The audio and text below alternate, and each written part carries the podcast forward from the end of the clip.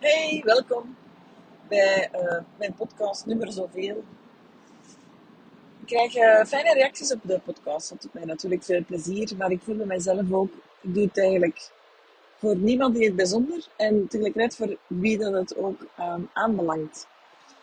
En ik denk dat het ook heel um, typerend is voor mij om gewoon mijn ding te doen, omdat ik diep van binnen voel dat ik dat te doen heb.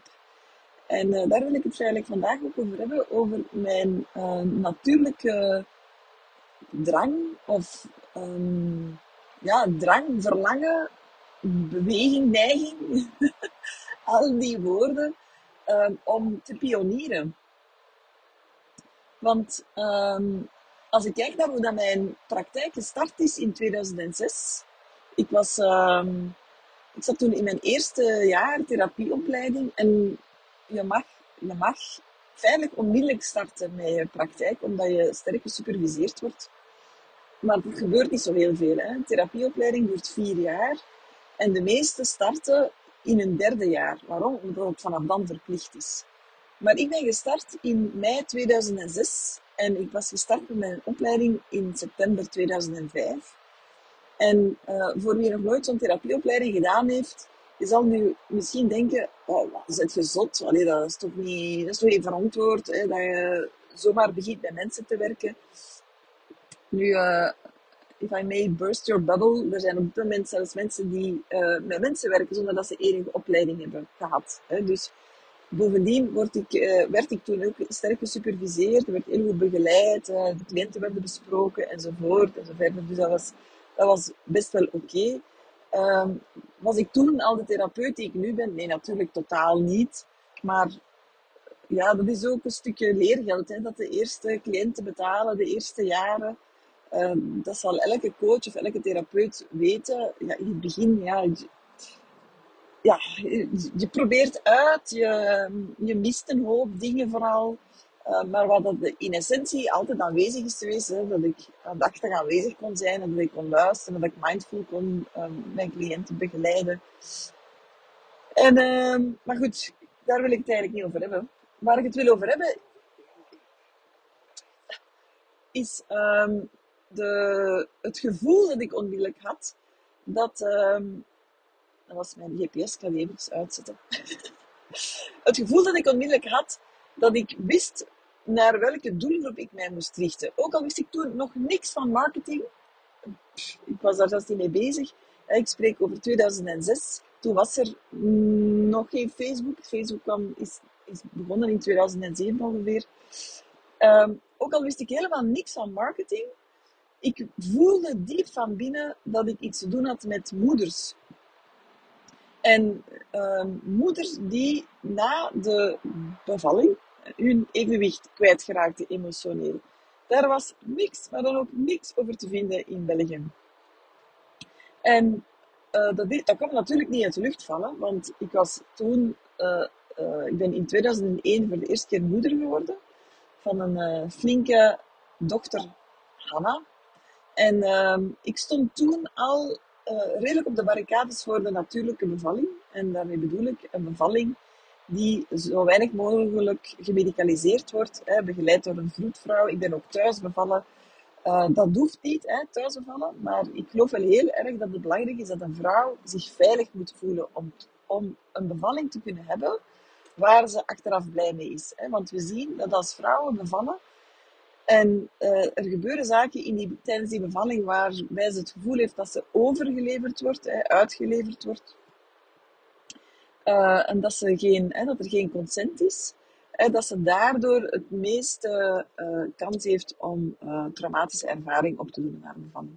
Dus ik was toen al rond dat topic wel heel bewust. Hè, het belang van, van een natuurlijke bevalling, het belang van um, ja, dat een vrouw zich veilig moet voelen, ondersteund moet voelen, dat medic overmedicalisering eigenlijk geen zin heeft en dat dat eerder contraproductief werkt. En um, ja, ik wist ook al veel over hechting en, en hoe belangrijk die eerste uren en, en, en weken en maanden zijn. Dus ik was er eigenlijk al heel veel mee bezig. En toch voelde ik, nadat ik hè, dan die fantastische thuisbevalling gehad had met mijn, met, met mijn toenmalige man, ik voelde niks eigenlijk. Ik voelde geen blijdschap, ik voelde geen tevredenheid. Ik voelde vooral veel, veel verantwoordelijkheidsgevoel voor die kleine baby. En ik was enorm, enorm bezig geweest tijdens mijn zwangerschap met hoe dat moest bevallen en hoe dat, dat allemaal uh, kon gaan en wat er belangrijk was. Maar zo die, die periode na de bevalling, ja, daar had ik duidelijk niet bij stilgestaan. Want I did not have a clue wat ik met dat kind moest aanvangen. En ik heb ook helemaal geen voorbeelden in mijn omgeving. Ik heb heel weinig um, moeders rond mij zien moederen. En ja, mijn eigen moeder leefde niet meer. Um, mijn zus was wel uh, in het land. Ze heeft lang in Amerika gewoond, maar ja, ik voelde mij niet stevig genoeg of, of, of, of ik voelde dat zwak. Hè? Want ja, wat voor een moeder zet je dan als je niet weet wat dat je moet aanvangen met je kind?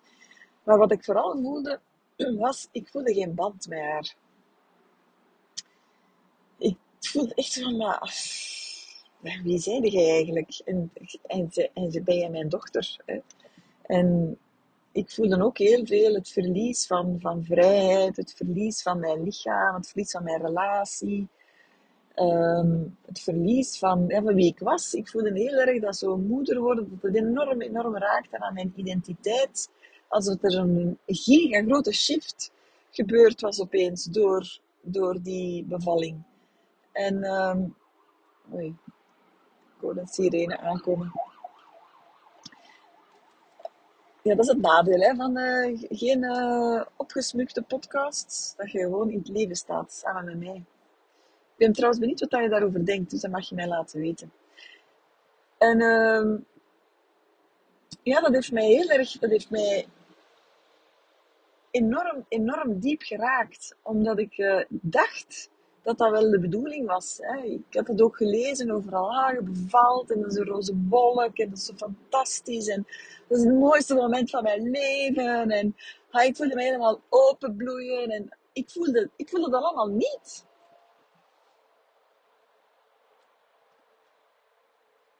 En dat heeft mij een enorme twijfel gebracht over mezelf en over mijn moederschap. Ik ben niet in een postpartum depressie terechtgekomen. Maar ik voelde wel heel erg dat ik in een rouwproces was terechtgekomen. En een, rouwproces van uh, dat, ik, dat ik mezelf een stuk kwijt was. Hè. Ik was mijn leven kwijt. Um, ik was mijn vrijheid kwijt. Ik kon niet meer gaan werken. Um, maar wat ik heel erg ook voelde, was ik was een hoop ideaalbeelden kwijt. Want ik zag mezelf als, als jong kind uh, rondlopen met mijn pop zo in de living. En ik liep zo rond de tafel en uh, ik zag dat ik, ik, ik heb er enorm, enorm naar verlangd om kinderen te krijgen. En dan, dat raakt me nog altijd.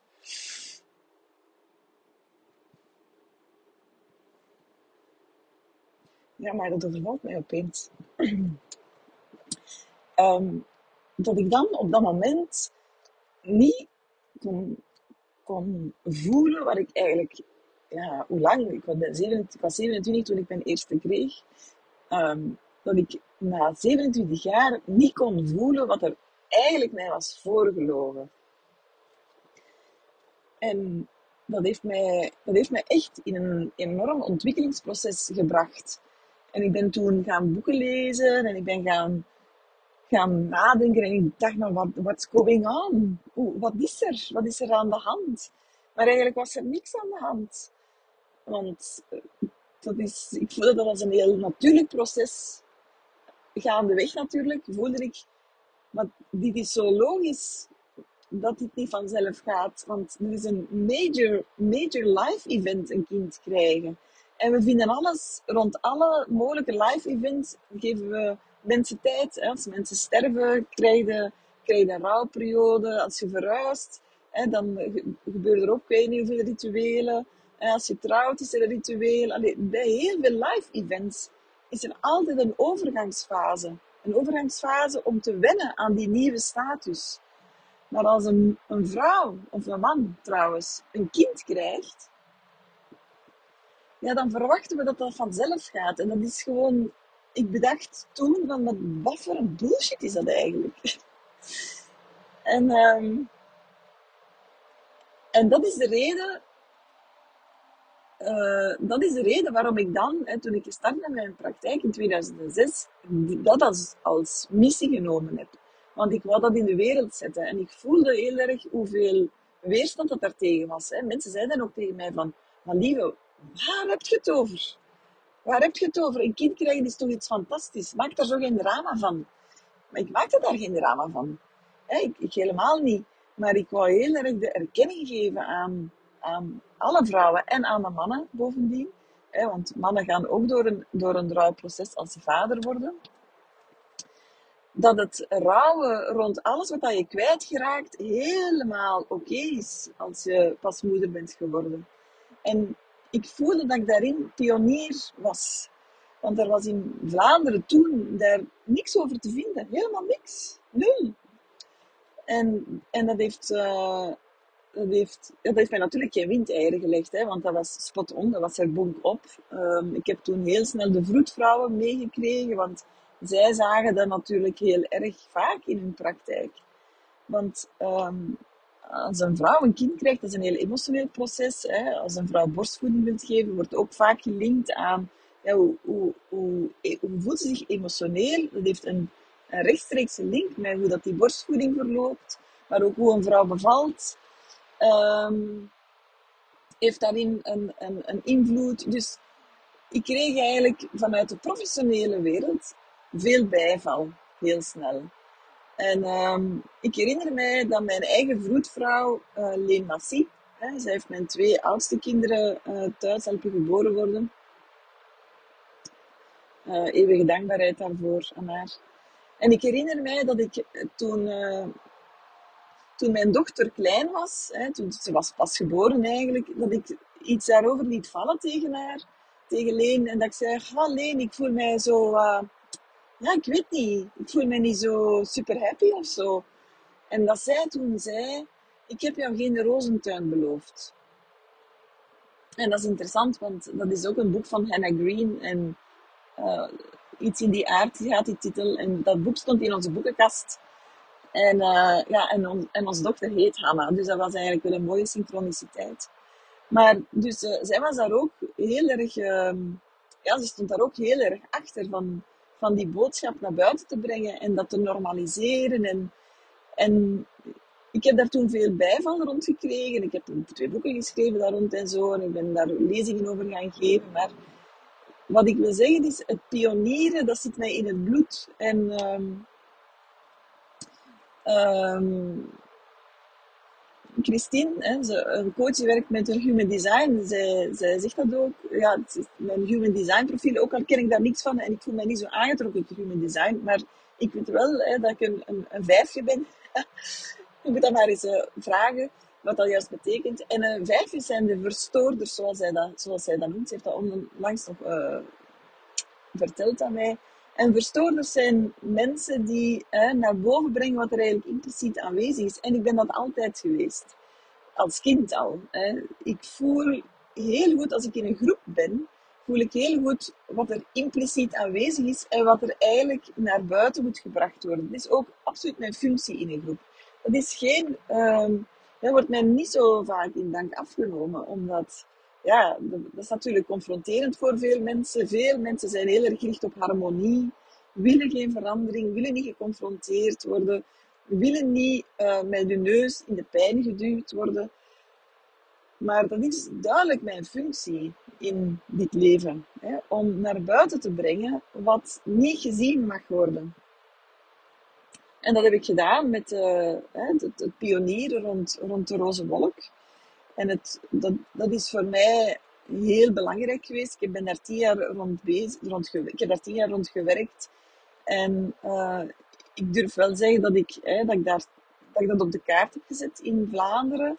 En dat is dan opgepikt. En gelukkig hebben andere mensen dat mee opgepikt. En, en kon ik dat daarna laten gaan. Maar ik ben daar ook wel heel trots op. En vroeger wou ik, uh, had ik de nood om te, om te horen, ja, ja, je hebt dat gedaan. Maar intussen voel ik die van binnen, ik heb dat gewoon gedaan. En, uh, en ik ben heel blij dat mensen de fakkel hebben overgenomen en dat dat nu, dat dat nu gewoon common knowledge is. Hè. Als een vrouw moeder wordt, dan dan gaat ze door een heel, kan ze door een heel proces gaan. Dat is niet altijd zo, maar 50 tot 70 procent van de vrouwen voelt dat dat, dat geen automatisch proces is en dat dat ook, dat dat ook tijd, tijd nodig heeft. En, um, dus dat is, dus, uh, dat heb ik gedaan en dat heb ik, dat heb ik goed gedaan. En dat pionierswerk is nu afgerond. Maar wat ik, wat ik wil zeggen is, ik voel dat ik terug aan het pionieren ben hè, rond die seksuele energie. Ik voel daar heel veel weerstand rond. Ik voel dat ik op knoppen duw. Ik voel dat ik mensen affronteer. Dat, ik, uh, dat mensen vinden dat ik overdrijf. Dat ik, uh, ja, wat hoor ik allemaal? Hè? Dat, ik, uh, dat ik mijn lichaam te grabbel gooi. Dat ik, dat ik zaken zeg die niet waar zijn. Mannen die mij uh, endorsen wel heel erg, omdat die gewoon natuurlijk uh, kikken op mijn foto's, maar dat is hun stuk. Maar anderzijds hè, zijn er ook mannen die vinden dat ik, dat ik de man te veel in een hoekje duw, dat ik uh, anti-man ben, dat, ik, dat het eenzijdig belicht wordt. Hè, dus het, het roept veel op. Maar het is niet omdat het veel oproept dat het verkeerd is. Integendeel. En dat is volgens mij ook een beetje ehm, waarover deze podcast aan, over aan het gaan is. Het is niet omdat je de boodschap die je verkondigt, dat die weerstand oproept, dat, dat, dat het niet klopt wat je zegt. Het is niet omdat je iets wil doen en je krijgt daar veel weerstand op, dat je dat daarvoor niet moet doen. En uh, het stormt enorm buiten, uh, maar ik ga mij niet laten van de wijs brengen. Ik ga deze podcast toch verder opnemen. Want het stormt ook een beetje in mij, voel ik. Eh, maar op een positieve manier. En ik voel mij heel erg gedetermineerd om ehm, te blijven gaan staan voor de boodschap die ik wil brengen. Want ik geloof dat daar rond de seksuele energie heel veel werk is. En in Amerika staan ze daar al veel verder in. Zijn er al veel meer coaches uh, bezig met sexual healing en sexual grounding en womb healing en die zaken allemaal. Australië ook. Hè, er wordt ook veel meer gewerkt rond, uh, rond ademwerk en breathwork en al die dingen. Um, dus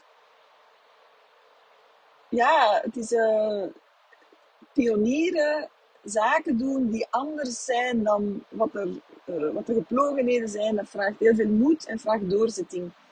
Maar ik voel ook wel dat dat toch de weg is.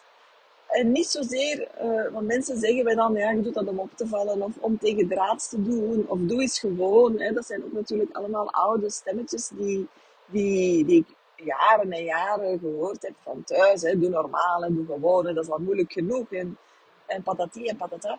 Maar ik zit zo niet in elkaar. Want het gewone, het gewone interesseert mij niet zo. Het gewone, dat zullen andere mensen wel doen. En daar, eh, dat zullen andere mensen wel oppikken, maar voor mij is dat gewoon, ja, voor mij is dat te saai. En ik vind dat prima dat andere mensen dat doen en ik heb geen oordeel daarover. Ik heb, daar gaat het mij niet om, maar ik voel mij sprankelen en leven en ik voel dat ik, uh, ja, dat ik met iets um, wezenlijks bezig ben als ik zo'n thema kan aankaarten en als ik voel dat daar weerstand op komt. Want daardoor voel ik dat ik op de juiste weg ben. En ik geloof ook hè, in de beslissingen die ik al heb genomen in mijn leven. De beste beslissingen die ik al genomen heb in mijn leven zijn de um, beslissingen waar veel weerstand tegen was. Hè. De, het scheiden van mijn eerste man was een zeer um, onsympathieke beslissing omdat wij aan de buitenkant een perfect huwelijk hadden. En als ik daarop terugkijk, was dat zeker geen slecht huwelijk. Dat was zeker was dat potentieel en er was veel comfort en veiligheid en zo.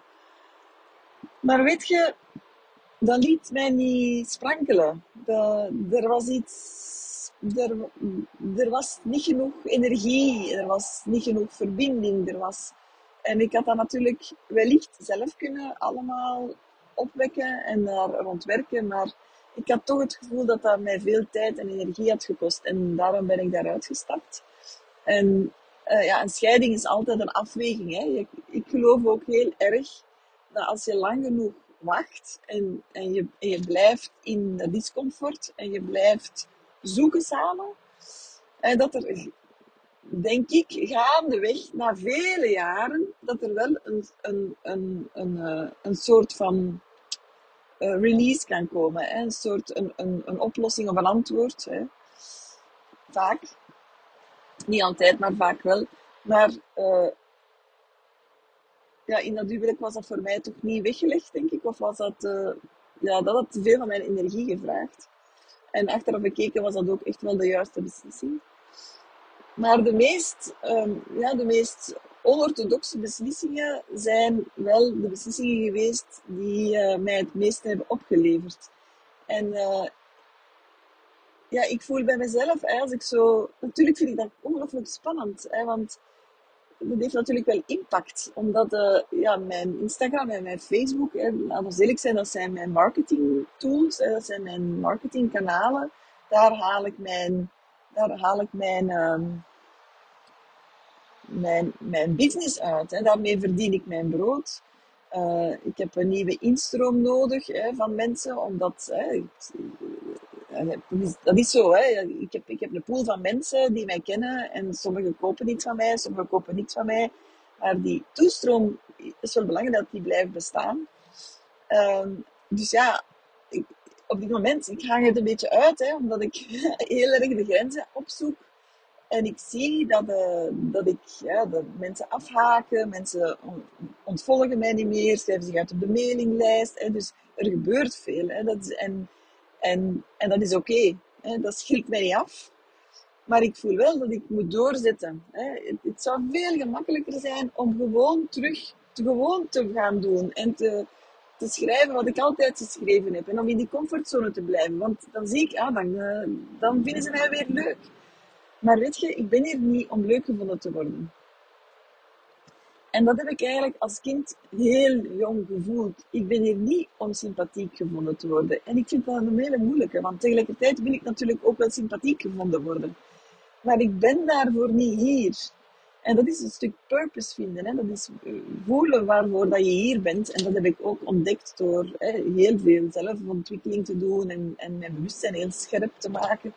Maar ik ben hier echt om, om ja, om mensen hun bewustzijn aan te scherpen, om op pijnlijke plekjes te duwen en te, op allerlei manieren en via allerlei wegen uh, te zeggen, hé, hey, kijk, eens, kijk eens eventjes, kijk eens eventjes naar jezelf. En, uh, en die confrontatie is, is, is soms voor veel mensen heel lastig, maar het is wel cruciaal. Waarom? Omdat je natuurlijk zelf tot ontwikkeling kan komen daardoor. En ik gebruik daarvoor niet de platgetreden wegen. Ja, ik ga niet in die grijze zone gaan bewegen, want daar wordt al zoveel in bewogen. En dat is zoveelste therapeut, zoveelste coach en, en die zaken allemaal. Um, dus ja, pionieren, uh, de, de grenzen opzoeken. Um, ja, ze tegen een beetje, een beetje gaan schuren en gaan wringen. Ja, ik hou daar wel heel erg van. Omdat ik omdat dat gewoon broodnodig is. En er zijn niet zoveel mensen die dat doen. Omdat het veel angst oproept en omdat we natuurlijk geprogrammeerd zijn om sympathiek gevonden te worden. Um, maar eigenlijk, ik geloof niet dat we hier zijn om sympathiek gevonden te worden. Ik voel dat heel duidelijk, dat dat niet mijn missie is. Maar ik geloof ook heel, heel erg dat dat voor jou ook niet zo is. Laat dat maar eens even binnencijpelen. En wat ik rond mij zie gebeuren, is dat heel veel mensen heel veel doen om toch sympathiek gevonden te worden. ze houden zich in, ze, ze durven zich niet echt te laten zien. Want wat als iemand mij dan niet meer wil zien, of wat als een vriendschap dan verbroken wordt, of dan vinden ze mij niet meer leuk, of wat gaan ze dan vertellen over mij. Maar ja, fuck it. Ja, echt waar, fuck it. Als mensen jou laten vallen, omdat, ze, omdat jij jou laat zien, dan ben je die mensen beter kwijt dan rijk. En dat is, je kan denken, dat is gemakkelijk gezegd, lief, maar dat is niet zo makkelijk gezegd. Want I've been there. En ik doe het vaak en ik blijf het doen. En um, ik zit heel erg in de ja, you hate me or you love me um, uh, groep. Hè? Dus, en ik, dat is een, ehm, mijn dochter, mijn oudste dochter, zei: Ah, mama, je hebt je haters.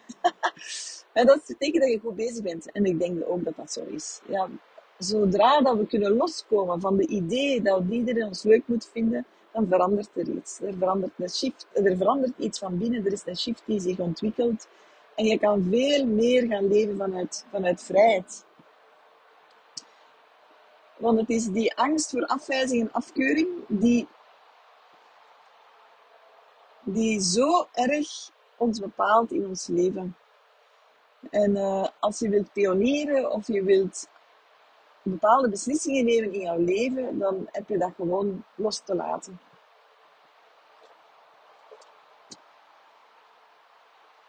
Ja. En dat ben ik dus aan het doen. Op mijn Instagram, op mijn Facebook. Dus als je mij nog niet volgt en uh, je wil kijken hoe dat ik dat doe en hoe dat ik daarmee ja, mensen uit hun comfortzone haal en hoe, hoe spannend dat, dat is en hoe beangstigend dat, dat misschien is uh, ja, kom eens kijken. Uh, Instagram, uh, apenstaartje lieve VW. En ik wil je ook bedanken om deze podcast met mij uit te zitten. Ik weet niet hoeveel mensen hem hebben uitgeluisterd. Ik wist ook niet hoeveel vrachtwagens er op de weg zijn. ja, heeft me wel een beetje gestoord. Vind het een beetje jammer, want ik weet dat een hele waardevolle podcast is deze. Maar kijk, beter niet perfect gedaan dan perfect niet gedaan. Ik wens je nog een hele fijne dag en dankjewel om te luisteren.